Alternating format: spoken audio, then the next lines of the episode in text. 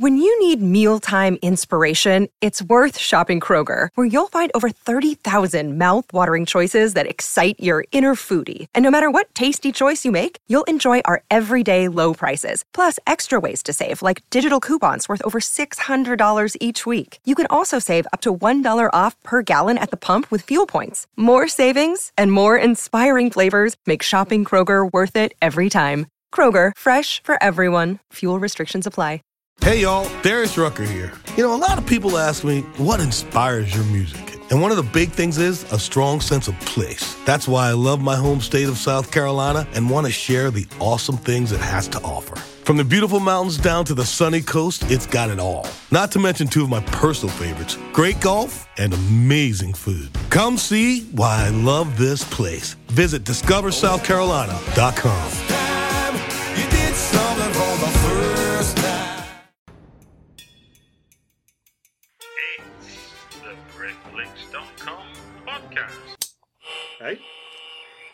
going on? We interrupt this broadcast to bring you The Britflicks Fright Fest Preview Podcast 2016. Welcome to another Britflicks Fright Fest Preview Podcast. My name's Stuart Wright, and now I've got Paul Davis. Hello, Paul. Hello, sir. How are you? I'm doing very well. I'm doing very well. Now, you're not showing a film at Fright Fest, are you? You're I'm you're not. launching a book, Beware the Moon. It'll you want to give people um, a brief synopsis as to what that book's about?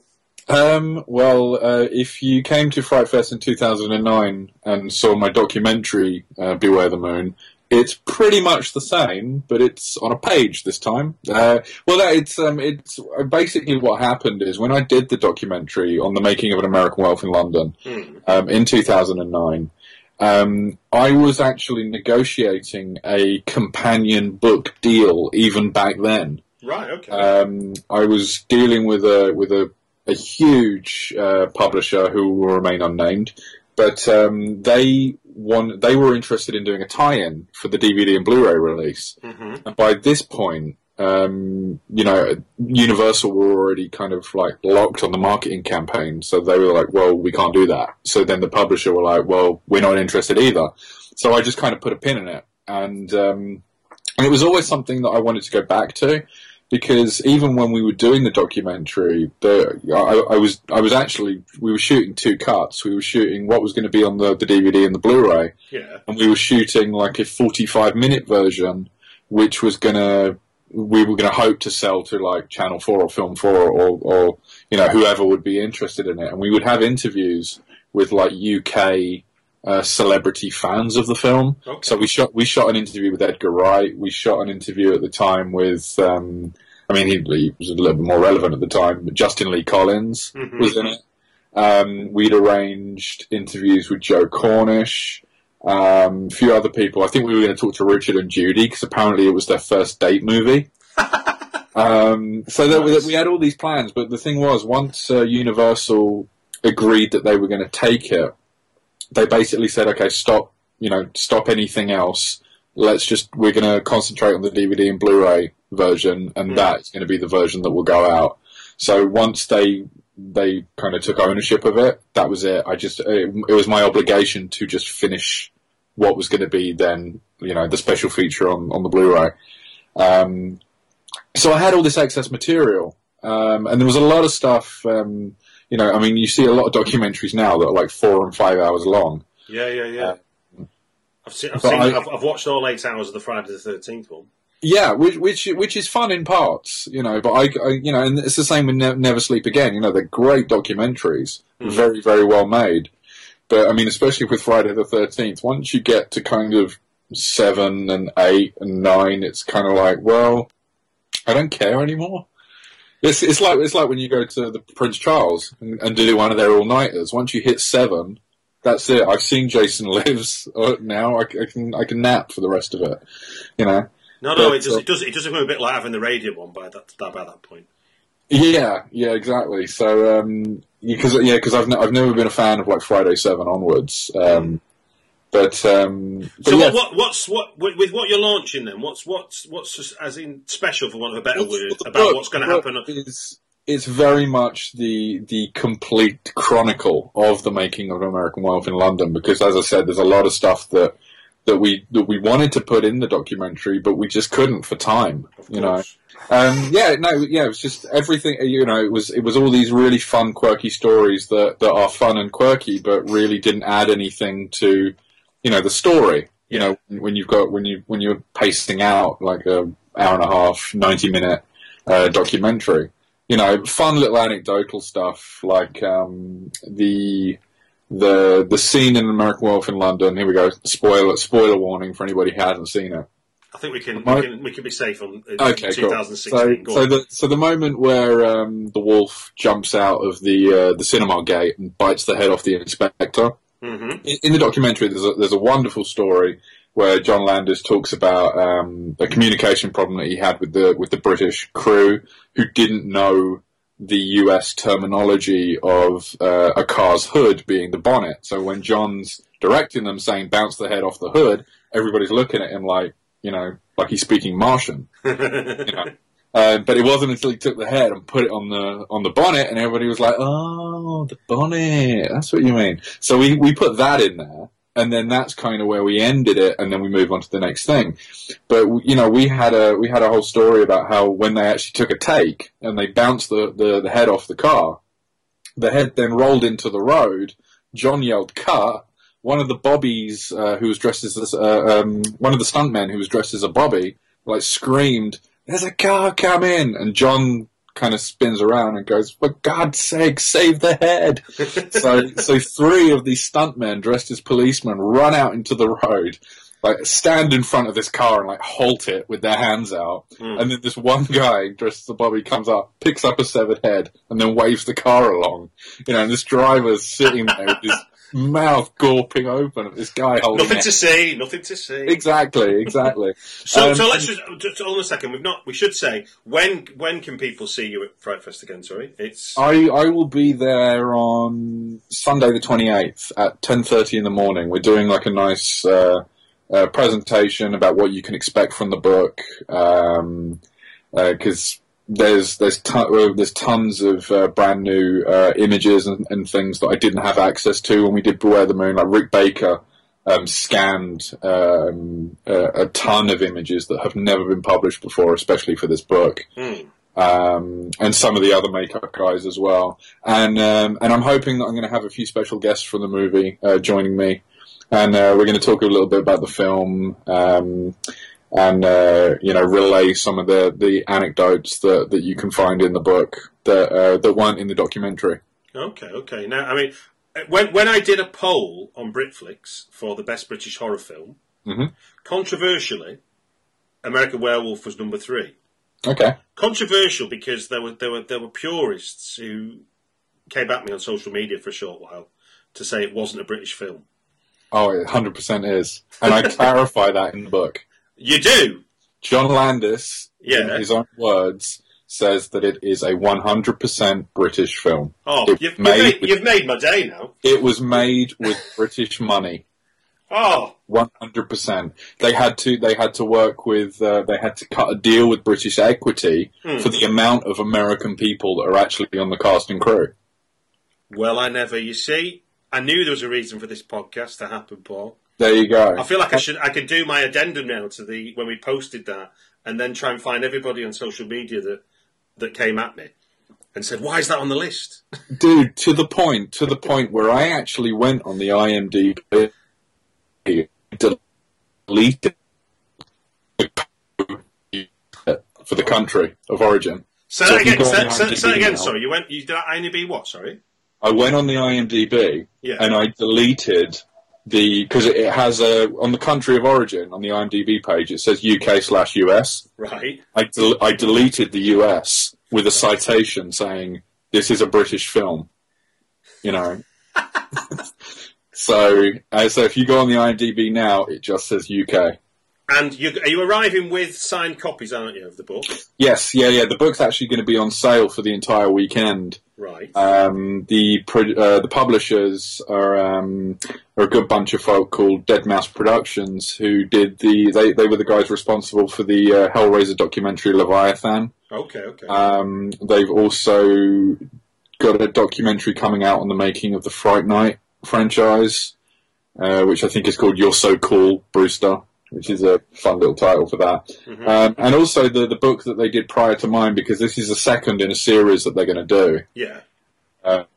These really nice limited edition, uh, thousand copies, exclusive hardbacks. Uh, the first one they did is on the making of Return of the Living Dead. So. Ah. So they will have copies of that on sale, and this will be the first. Uh, Fright Fest will be the first time that you will be able to go to like a convention that these guys do, and you will be able to buy a copy of Beware the Moon. So it's the first time that you will be able to actually buy one in hand rather than buy, you know, online, which is what a lot of people have done. I mean, the pre-order sales um, have been insane oh, nice. Congratulations. absolutely insane. To the point where I was worried, you know, um, a couple of weeks ago I had to uh, message um, uh, the the main guy, the the publishing house that I've been been dealing with, Gary Smart, who's like the big producer over there, Yeah. um, worried that we would not have copies Oh. for, for, What- for what- So, oh, I see. You thought you were going to pre-sell all thousand. no, no, no, we've got them because I'm I'm actually I'm actually sitting right in front of me. Are the um, are the little limited edition stickers that are going to go in the in, uh, in the inside cover that I've signed? Okay, I got you. Got Um, you. so I'm still doing that. I'm still halfway through doing that. Now, this you may have been asked this question a number of times, so apologies if you have. Cast your mind back Mhm. to that first time you ever saw American Werewolf in London. Mhm. How much did it capture your imagination to be talking about it now on the back of not just the documentary, but obviously now the book? Did it have that impact right away, or is it something that that grew for you? Oh no, absolutely. I mean, um, it's it's one of the things that I actually mentioned in my introduction. It's just a film that's kind of followed me throughout my life. Um, I first saw because I remember when I when I when I was doing this kind of stuff um, in 2009 for the documentary, and I was asking, I was being asked these kind of questions. Mm. But the thing is, I, I think my my memory is kind of like matured. Uh, the longer the longer it's been since then, Yeah, um, and I think I remember things a lot a lot clearer now because obviously when I'm writing an introduction to the book and I'm trying to put myself in uh, put my own life in context with this film and why you know it means so much.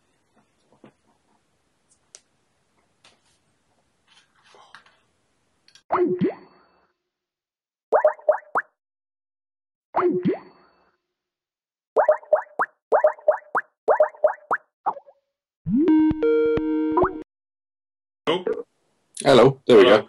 Why why it means, and then it cut out on me. So if you Okay, yeah. So I so when when when I was writing the book, Yeah. um, in in you know in addition to like doing a documentary, it's not about your involve your your love for the film or your passion for the film. It, you, you know, you're telling the story of the movie rather than your love for it. But when you're writing a book, specifically when you're writing, you know, an intro, you, that you that really you know that's what it, that's what you have to do. You know, you have to explain. You know, why me? Why am I the person that is giving you, you know, this information? Um, and so I had to think about it a lot more. So originally in 2009, I think I, I think I said, uh, "Oh, I saw an American Werewolf in London," and then it wasn't until I saw Michael Jackson's Thriller and the making of Thriller that I kind of understood that you know this is all makeup and these are professional people. You know, people do this for a living. You know, um, but it turns out it was the other way around. Um, I saw Michael Jackson's Thriller in the making of, and then it was in the making of where Michael Jackson talks about how he first became aware of John Landis, and it was through seeing American Werewolf in London. And there's a clip of the movie in the making of Thriller. Oh right. Okay. So I saw that, and it was about a year later, and I even tracked down the original air date. Um, it was the the British broadcast television premiere of an American Werewolf in London. It was on BBC One, and that was on the fifteenth of February, nineteen eighty five. So we recorded that for TV, yeah. and and it was the Sunday morning afterwards that, that I sat down and watched it for the first time. I was three years old at this at this point. Um, and my brother, who, who we were talking about uh, just before we went on the air, is you know he's seven years older than me. Um, he was eating. I can remember this vividly. He was eating jam on toast, um, and I just remember the moment where Jack first turns up in the in the hospital, and he had a bit of toast in his mouth, and I heard this noise of him gasping, and I turned around, and you just saw the toast like just kind of falling out of his mouth, and he put the plate down and ran out of the room. Um, so it scared him a lot more than it did me. You know, again, I, I, at this point, I just I understood that this monster was made by Rick Baker. Mm. You know, and these these actors are being told what to do by John Landis. You know, it was, it was I couldn't, and and that's kind of sad in a way. But uh, as a child, knowing that, I couldn't separate the the practicality from the actual storyline you know, and it was um, and it was because of that that you know I could I could watch The Exorcist age nine, you know, tracking down a, a pre certificate uh, Okay. VHS. The advantage of of having an older brother, I might add. Um, Yeah, I was the older brother, so I was doing the tracking. there we go. There we go. And this is the thing: when you still had the little independent chains, there was always a person that still had a copy under the counter. Yeah, yeah, yeah. Uh, and we were just fortunate that my brother knew one of those people, so we got it. Um, and The Exorcist had zero effect, other than the fact that I thought it was a fun special effects movie about a girl who floats around her room and her head spins around and she throws up on people. so you yeah. were, you were watching a film, constantly imagining the gaffer and the electrician about well, not, not to that extent. Not not to that extent. But I knew that there was a director who told them what to do, and I knew that the monster was made by a makeup artist, and I that it see, wasn't real. You know, so I couldn't, you know, I couldn't kind of get into that sense of wonderment and imagination that a story was being told before my eyes. You know. So when Uh, when did you transition into your sort of love of it being about the actual film itself, not just the making of it? Well, um, I, I had several years where um, I, you know, I, I don't think I even thought about the film. Um, I think it was around the time where I, I started kind of independently going out and buying VHSs for myself. You know, I was about 16 or 17. Right. Um, and I went into like a Virgin Megastore in Croydon and I saw a copy there for four ninety nine, so I bought it. Mhm. Uh, that was probably the first time I'd seen it since I was very, very young Okay. uh, and enjoyed it just as much. Um, but it wasn't until um, I used to be a staff writer over at Horror Hound magazine, right. which is uh, based out of um, Cincinnati, Ohio, and I was the only Brit on the staff. Um, and but at that point, I'd already kind of I was doing these really in-depth retrospective articles on movies that was that happened to be celebrating an anniversary that year. Ah, Um, and an American in 2006, an American Werewolf in London came up, and they they offered it to me because you know, oh, you live there, you can do this. um, so I was like, okay. Um, so I was looking, I was trying to track down like tons of reference materials, and um, well, I had I had access to David Naughton, but that was really it mhm. in terms of like trying to get new interviews. Um, and even then, it was like you know you're trying to do interviews over email, and you get like one sentence replies. It really you know wasn't really anything worthwhile. Um, and then I went back to the 2001 uh, DVD release, and I was looking at all the stuff on there, and there really wasn't a lot a, a lot on it. You know, I think there were two. There was an interview with Landis, an interview with Rick Baker, a couple of outtakes, and uh, the commentary with uh, David Naughton and Griffin Dunne Mm. and that was it. So, you know, trying to find any kind of fun, anecdotal information that I could put into this thing was very uh, few and far between. Um, and at this point, you know, DVD releases were coming out with these really cool, in-depth retrospective documentaries. Like, I think the you know the Evil Dead had one at that point. Um, Texas Chainsaw Massacre: The Shocking Truth was was already around. Uh, Fear of God, uh, the documentary on The Exorcist. Um, so it, you know, it just kind of puzzled me why an American Werewolf in London, which you know is is a movie that a lot of people love and it's groundbreaking for its special effects Mm. Alone. You know, in, in the fact that Rick Baker was the first person to win a uh, uh, an Oscar specifically for special makeup. It was the first time that that became a category, and it was because of that film. Um, and I just didn't understand why this film kind of didn't have that treatment and that love. And then at that point, it was like the light bulb went off, and I was like, "Hey, you know what? The horror hound guys are right. I do live here. and about se- and about seventy percent of the cast and crew are here.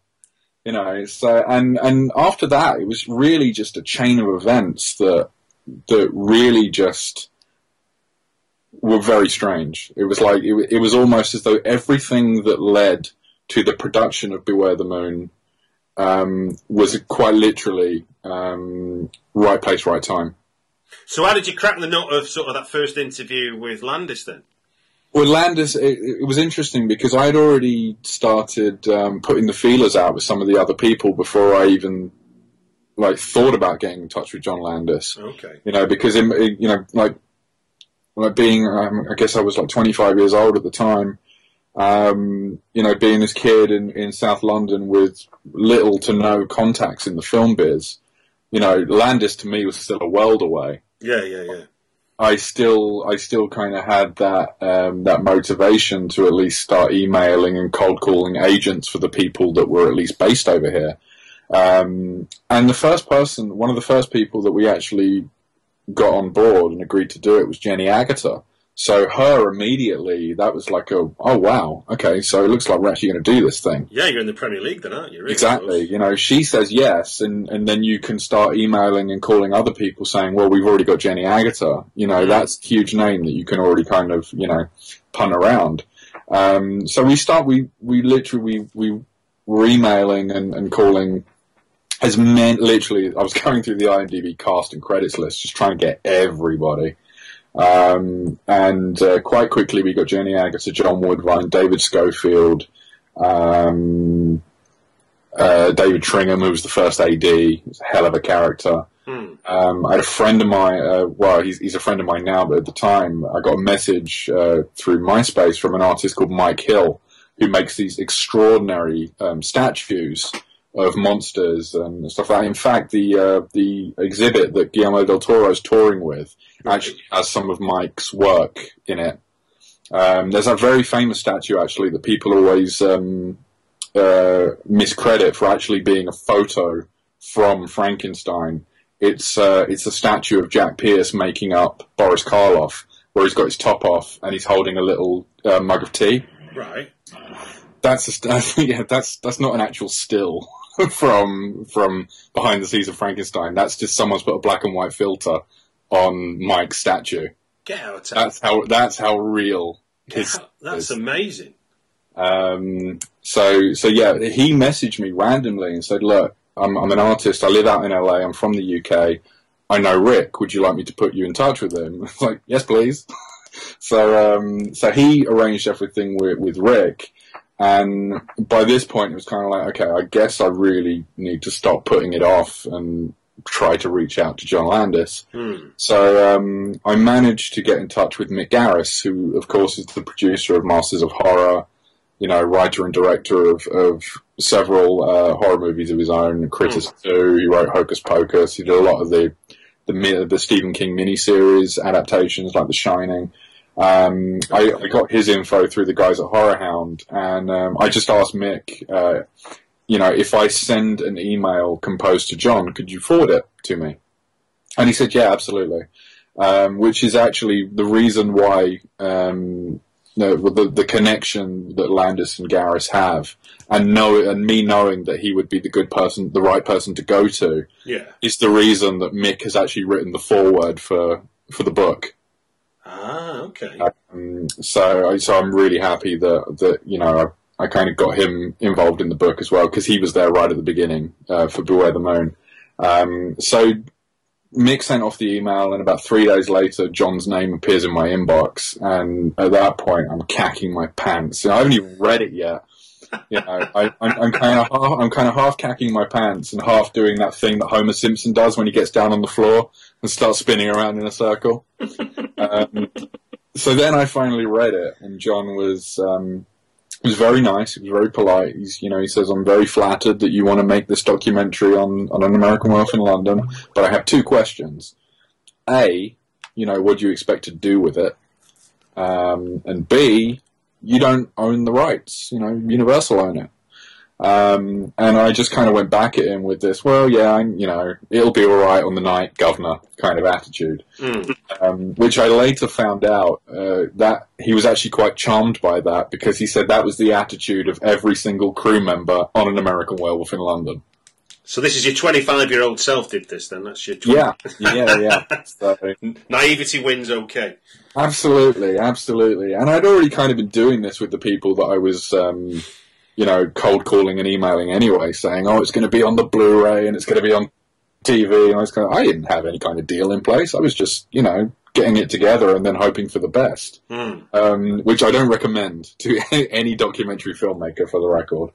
Um, but yeah, so what happened is um, John then gave me the email address for the person that I needed to speak to at, at Universal.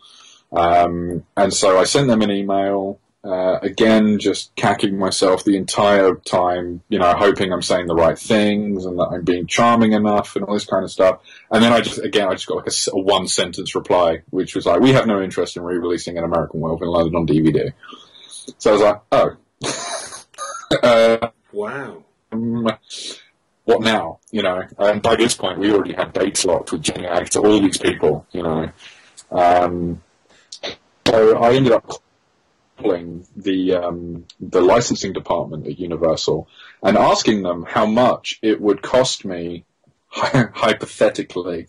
Um, to license, uh, and I, I think I pulled out like a number like 18 minutes of footage uh, from an American Werewolf in London to put in a potential making of documentary, and they came back with a figure that was something around like six hundred and eighty thousand dollars. Just six hundred eighty thousand dollars. It was it was insane. You know, it was you know it was a lot of money. It was a lot of like an insane amount of money.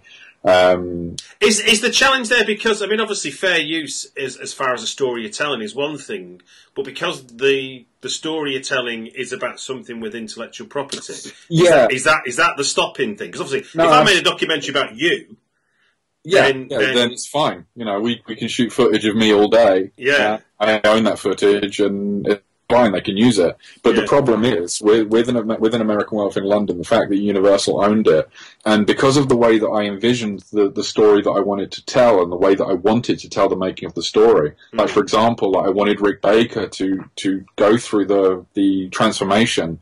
You know, step by step, each effect explained, Mm. and you can't do that without having the film, f- the foot, yeah, the, Yeah, the yeah, film yeah, to, course, to show, and, you know, for for Rick to be like kind of commentating over. yeah, so because we've all seen those documentaries where you go, they haven't got the rights, have they? exactly, exactly, and it kind of loses you, doesn't it, as an audience? yeah, and and even and you know, and even more so now. I mean, you're seeing documentaries that are getting away with using the 15 second rule.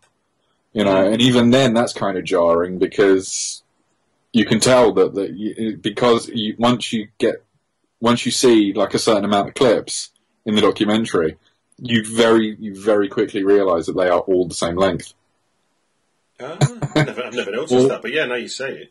Um, so so yeah, so I, I knew again like when, when that when that large amount of money came back, um, the, the quote from the licensing people, I knew I was screwed. You know, I, I wouldn't be able to get it on a DVD for free, and I couldn't afford to to, to, to license it. So um, So how did how did Mohammed get to the mountain, or did the mountain? Come well, to yeah, I Mohammed? mean the, the the the the really nice person that I then spoke to, excuse my squeaky chair, um, then said, uh, well, "What is it you're making? You know, tell me what's what's your pitch?" And and I said, "Well, you know, I'm a young filmmaker from the UK. I've never made a movie before. I love an American Werewolf in London. I think it's very deserving of a of a really in depth retrospective documentary." And and she was like, "Oh, I love that movie too. I agree with you." I was like, "Thank you." and, it's very nice of you. yeah, and, and she was like, "Why will will home video not take it?" And and I said, "Well, no, I've I've I've already spoken to them, and they said no." You know, and I've got all these uh, interviews lined up, and I started reeling off names, and she was like, "And they don't want this? Are they nuts?" and, and she and she was like, I, she was like, "I tell you what, I tell you what, give me thirty minutes, give me your email address, I'll go talk to them." So I was like, "Okay." So I, I gave her my email address, um, not expecting to hear anything back. I thought it was the nicest. Am I allowed to swear on this? Yes, you are. Yes. I thought it was the nicest shit sandwich I'd ever been served. Yeah, Uh, yeah, yeah, yeah. The polite so- way of the politest way of saying no. Yeah, basically. Um, so I, you know, we ended the call, and you know, who'd have thought? Thirty minutes later, I got an email um, from that young lady, and I wish for the life of me I remembered her name. Um, because you know, I would I, the special thanks at the back of her book would just be her name in the biggest lettering, like over an entire page. Um, but uh, yeah, she came back 30 minutes later with an address, and it just said, "Send it here when it's finished." Get out of town.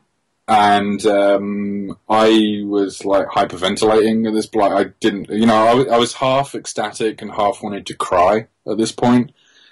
Um, and all I did was I just pressed the forward button and put John's address in, um, you know, send to, and uh, within 10 minutes he replied saying, Great, I'll be in London next week. Um, let's meet up. So, so that was that. We met with him in London. We showed him a little five minute reel that we cut together. And uh, one memory that I will, that I will always hold dearly, I'll never forget. Uh, we were in a, a tiny little um, cafe in Sloane Square, Hmm. and uh, he was watching the, the little five minute reel that we cut together on a MacBook, and he had little iPod headphones in. Hmm. Uh, like this is the first time that I'm seeing John Landis in person. So you it's know. the first time you've met him, and he's now yeah, sat with you. yeah, yeah, absolutely. You know, so I'm kind of, you know, I, I say this a lot, but you know, you're, you're going to learn one thing throughout the production of, of Beware the Moon. I cacked my pants a lot. this was another. This was another time. Um, you know, just knowing that this was the guy that tickled Michael Jackson's feet um, in the making of Thriller. You know, I was like, you know, damn, this is.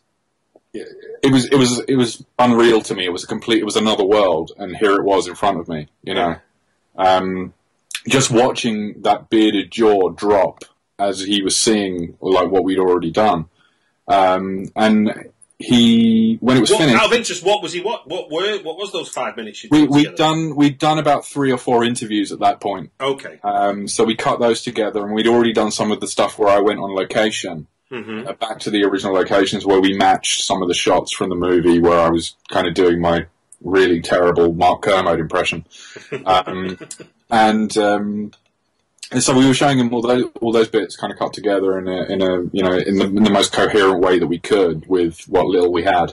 Um, and he turned to me when it was finished, and he and he was like, "This is this is gold." You know, you you know, you're giving to, to to quote Hot Fuzz. You know, you're you're giving. Oh no, wait, it's Shaun of the Dead, isn't it? Slice of fried gold. Yeah, yeah, Shaun of the Dead. Oh, got that one wrong. Um, yeah, he's, he said Universal are to absolutely be stupid to say no to this. Um, so from that point, it was kind of like John like clapped his hands together. Right, who do you need? I was like, well, um, I've been in touch with David Naughton. He hasn't been too receptive. Um, still trying to. I'm still waiting on Griffin Dunne with his assistant, all that kind of stuff. But you know, we're we're talking, and he wants to do it. Um, so John actually then emailed David Naughton and said, look, we're all doing it. You know, come on, join us. You know, it's a celebration. So then David like emailed me and was like, um, okay, I'm doing a convention in Florida in October. If you guys want to kind of come out to that. Um, and that was great for us because the last two interviews we needed to do were actually the two lead boys. It was David and Griffin. Right. So, um, and because David, uh, because Griffin was in New York, we figured we could just do a, a quick little round trip. We'll do Florida, get David in the can, and then overnight we'll go over to New York, do Griffin, and literally just do that within like a three day kind of um, window. And we, that's exactly what we did. Those, those were the last two that we filmed. Um, that, so that was in October. I think the la- the very last things that we filmed uh, was was around November time, November 2007, because production started on it in March 2007, and we shot all the way through to the end of November. Um, and um, yeah, you know, everybody was just every. The thing I remember mostly is that not not a single person had a bad thing to say about working on that movie Okay. everybody just remembers working on that film with such fondness, working with John. with such fondness, and everybody referred to him. You, everybody used the same word, you know, energy. He was just a ball of energy, and still is, you know. Um, and uh, How much love is it? How much love is there for the film in the US? Is it is it as is it in the horror canon there as as much as it is here? It, it, it is, yeah. I mean, it's it's very much um, it's very much high regarded, um, and the thing that's interesting to me um, is because of the time in John's career that the film came out. Yeah. It's often regarded by film folk as a failure. You know, in, in the regard that prior to that, you know, John had monster hits with the Kentucky Fried Movie, Animal House, and the Blues Brothers. Right. And it was the fact that those three were so big that he actually then had the clout to go and make an American Werewolf in London. Um, because he'd written it in 1969. I mean, everybody knows the story about him in Yugoslavia witnessing the, the funeral. Uh, and that inspired him to actually write the script while he was on set, or while he was on the set of Kelly's Heroes as a production assistant. Um, so he wrote the script when he was 19 years old and was constantly trying to get it made um, in that period between 1969 and 1981. Um, uh, it got him writing jobs. You know, he was he was hired to write on The Spy Who Loved Me because uh, Cubby Broccoli loved the script for An American Werewolf in London. Wow. Um, and uh, and yeah, but it wasn't. But no studio would back it. No studio would back it whatsoever. And even after the Blues Brothers, um, John John had a, an obligation to Universal to give them first look on anything that he was doing. Uh, and they read the script for an American Werewolf in London, and, and he was like hell bent that it was going to be his next film by this point. He put it off for too long. He was now the biggest comedy director in the in, in Hollywood. He was going to make his movie, you know. Um, so he gave it to uh, Sid Sheinberg at Universal, and they just didn't like the script. They Does, didn't. does, does he does he tell you? Uh, did he, I presume he told you what what, what was the stumbling block for him? Because it's hard to imagine not make it. It's a bit like a bit like- Absolutely. Well, he, he always got the same two two comments, and funnily enough, as irony would have it, you know how I say that this movie has followed me throughout my life. Yeah. I'm actually going through the same stumbling blocks in my own film career that John went through with an American Werewolf in London, and it was um, it. He always got the same feedback that the script was either too funny to be a horror film or it was too scary to be a comedy. They couldn't get that it could be both, you know. Um, and and, no, and nobody did. It very nearly got made at Paramount after the Blues Brothers. Um, Don Simpson, who was uh, who was there at the time, loved the script. But then when the when it went up the ladder to Barry Diller, he said, "No, we're not making this." So that's why John then kind of said, "Okay, fuck it. You know, we will do this as a negative pickup. We will, you know, George Folsey will produce the movie. We'll go and find financiers, and that's when Polygram Pictures got involved. Um, and the idea was that they would go to London and use a tax incentive at the time, which was uh, the Eady plan. yeah, yeah. Um, and that was a, a tax incentive in which the producer got a cut of the box office, you know. Um, and An American Werewolf in London was actually the very last Eady picture made in the UK. That was the uh, pound on the ticket, wasn't it, from foreign Yes, films? something like? Absolutely, Yeah, yeah, absolutely. Um, yeah, so it wasn't, you know, it was, it was, sh- it was directly after An American Werewolf in London that, that Margaret Thatcher shut down the um, the the, the Eady plan. So, um, so that is again, you know, the Eady plan being a British tax incentive. An American Werewolf London was made with Eady money, so it's a British film. You know, I'm, I'm satisfied with that, and I always was. But now, Yeah. now I feel assured. because everybody talks about Universal's involvement, and um, and this is another great story that Landis tells. Because uh, one of the things that that I really go into on Beware the Moon, uh, the book that I didn't get to do in the documentary because it's not really something that kind of fits a documentary, but in a book because you've got all that space to expand your story, uh, it was perfect for. There was so much more to tell in the development and the pre-production of an American Werewolf in London. In the documentary, it's far too neat, but the development and the pre-production was anything but neat. Are you saying what in preparation for those fantastic special effects, or just the financing of it? Well, the financing is one, and the special effect. You you actually nailed both areas Okay. that were that were actually quite um, uh, quite an undertaking for for at that time. Okay. Um, and and that was the that was the great thing uh, about being able to speak to more members of Rick's original makeup crew. Because in the documentary, I think I spoke to two, two or three. Um, now I've spoken in the book. I've spoken to all but two of them. So that's about six or seven of Rick's original crew, um, who really go into detail about what they went through. I mean, Um, is, is there is there a genuine legacy through film now of that special effects and how it became the benchmark, or indeed? Oh, absolutely. I mean, you know, well, it was always, and and again, it's one of the things that we go we kind of go into in the book, but Yeah. not to too much detail.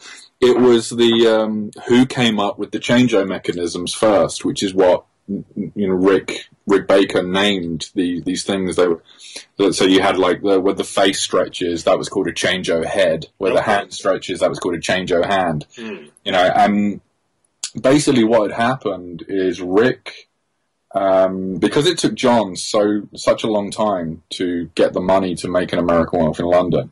You know, John and Rick met in 1971 on John's first film, Schlock, and even then, he showed Rick the script and said, "Figure out how to do this stuff."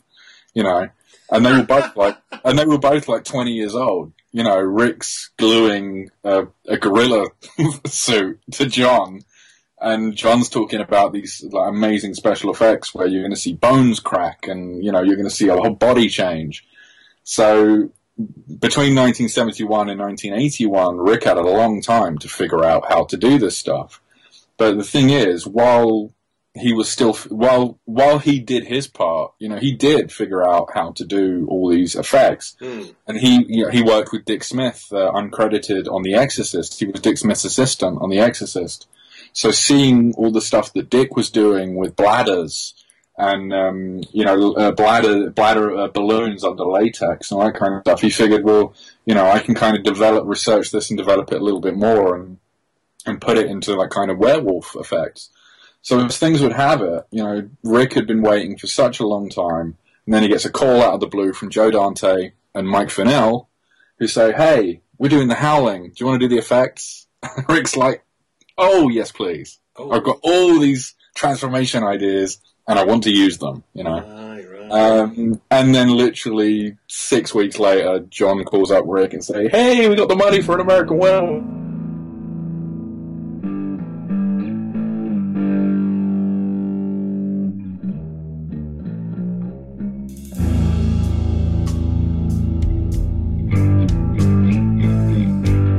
So yeah, so six weeks after um, uh, Rick Baker gets the call from Joe Dante, Mike Landis calls. So, just kind of like, oh shit, you know. Um, he's like, I'm, I'm already doing this werewolf movie for Joe Dante, and John went ballistic. Uh, not only ballistic that Rick was working on it, but that he'd already told them what he was going to do, you know. So um, the agreement was, and um, it didn't end brilliantly. You know, basically Rick was working on it with Rob Bottin, who was his protege Yeah. at the time. And Rick uh, basically took Rob under his wing as a 16-year-old kid who turned up on Rick's doorstep and lived in his garage for I don't know how long, but he, he was Rick's assistant on all those early films. And in fact, um, did you know Rick Baker did a lot of the reshoot Cantina masks for Star Wars? no, I didn't know. He did a lot of the reshoot Cantina masks for Star Well, Wars. And I only found out, I only found out actually in doing this book that Rob Bottin is actually the really tall member of the Cantina band, Right, okay. which I had no idea. I was like, oh my god, that's the guy who did the effects for the thing in that mask. So, I'm going to straight after this call. I've got people to tell that fact to now. well, there we go. But it's, but it's like, and, and I thought, well, of course he was doing that kind of stuff because he also played Blake, the the ghost pirate in The Fog. Really? Yeah. Yeah, he literally got the job because he found out that John Carpenter was doing the thing. So he knew Dean Cundey. Rob Bottin knew um, Dean Cundey and asked him if he could introduce him to John Carpenter. Right. And um, they were prepping on the fog at this time, and um, uh, I think uh, Rob sat in on a meeting. And uh, they were talking about the Pirate Ghost, and Rob just kind of blurted out, "Oh, I'll, can play that for you." And John looked at him and said, "Stand up." And Rob stood up. He's like six foot five. And he was like, "Great, you got the part." so, Wow. which actually, you know what? I do creature suit performing as well. I can't act for shit. People just see my size and go, "Yep, you got the job." So, Well, look. The other thing, the other thing I wanted to ask before we conclude is what what do you think? And given you've spent so much time with this movie, um, special because special effects is is is is, on, is a, I say only a scene, but obviously the legacy of it is is massive in terms Yeah. of what people then went on to do with practical effects. But but the film is an experience, isn't it? And and I was when when you were talking before about why people didn't like the script, I, I, I found myself having the answer to my question answered because you know what is the enduring thing about it, and for me, it is the fact that it is funny and it is damn scary. I mean those Yeah. those Nazi whatever they are that come in during his yeah, that come in during his nightmare. That when I was a kid stayed with me far too long. You know, Right. along with when Jason comes out of the water at the end of the first Friday the Thirteenth. My eleven-year-old brain was having lots of trouble computing all that, and obviously in the in the to- on, tonally in American Wolf in London, the Nazi demons take it somewhere else, don't they? Absolutely, I, I think actually because one of the, one of the things that's re- that I really wanted to do, you know how I mentioned like I wanted to have this forty five minute cut of the documentary, Yeah. which had people like Edgar Wright and stuff talking about their love for the film. Mm. Well, I actually dedicated a chapter which is just full of directors, filmmakers, writers, and, and other people that have that have been influenced by an American Werewolf in London. There is an entire chapter where they they've given me their own like quotes and their, and like a paragraph on why they love the film. Right. Okay. And um, and one of the people that I spoke to um, was Max Landis, you know, because he's a screenwriter, and, and it was a film that his that it was like the first film that his dad wrote that um, that he was the way he wrote, directed, and produced. So I thought, from a screenwriting uh, standpoint, it would be interesting to get Max's viewpoint on the film. Yeah. and he actually and i'm glad i did because he absolutely nails it in which he says what's endearing and very strange um, but also encapsulating about an american werewolf in london is that it is a film in which things just keep happening and then it ends which is spot on Mm. it really is. It re- you know, it, it doesn't have like a it doesn't have a, a traditional Lydian narrative of kind of a beginning, middle, end. It's kind of beginning. The rest of the movie is a middle, and then it's finished. Yeah. No. It's it's, it's, it's actually a, a example of just continual rise in action, isn't it? Absolutely, yeah, Where you- you're you're str- as an audience, you struggle to keep up because you're like going, so where's this heading? yeah, yeah. That, and that and that, that and that's what that for me is what makes it such a great film is because it is it it. It's almost as though the movie doesn't even know where it's going. Yeah. No. I, I totally. Agree. So, so you know, God help anybody watching it who thinks they know where it's going.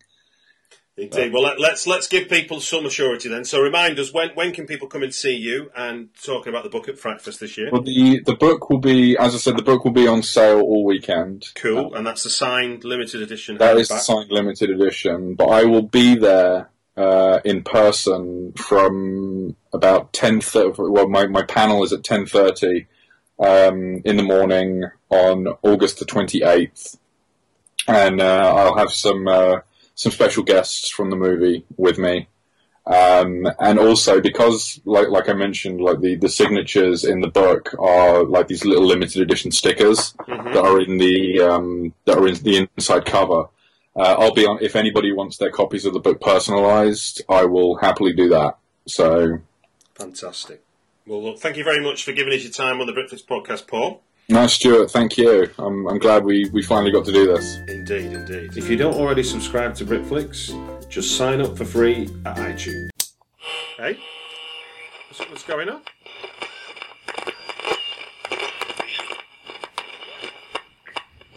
If you don't already subscribe to Britflicks, Just sign up for free at iTunes and you'll get the next episode right after we release it. Or follow at Britflicks on Twitter for links to stream from on the website.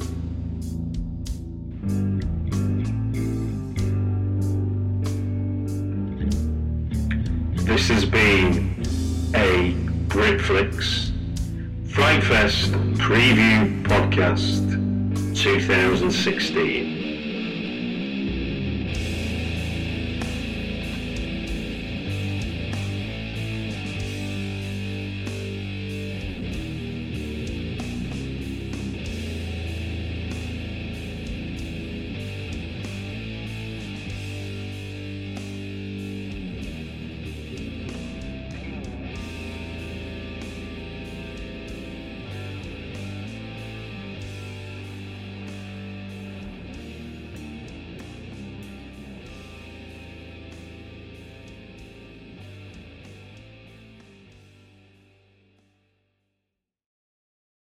Save big money on everything for your next project at Menards. Spring is here, making it the perfect time for outdoor projects. Suncast storage sheds are an excellent solution for protecting outdoor lawn and gardening tools. They're easy to assemble, and the all weather construction provides water resistance and UV protection. Save big on Suncast storage sheds. View our selection of Suncast products today in store and on Menards.com.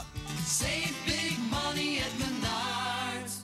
Hey y'all, Darius Rucker here. You know, a lot of people ask me, what inspires your music? And one of the big things is a strong sense of place. That's why I love my home state of South Carolina and want to share the awesome things it has to offer. From the beautiful mountains down to the sunny coast, it's got it all. Not to mention two of my personal favorites great golf and amazing food. Come see why I love this place. Visit discoversouthcarolina.com.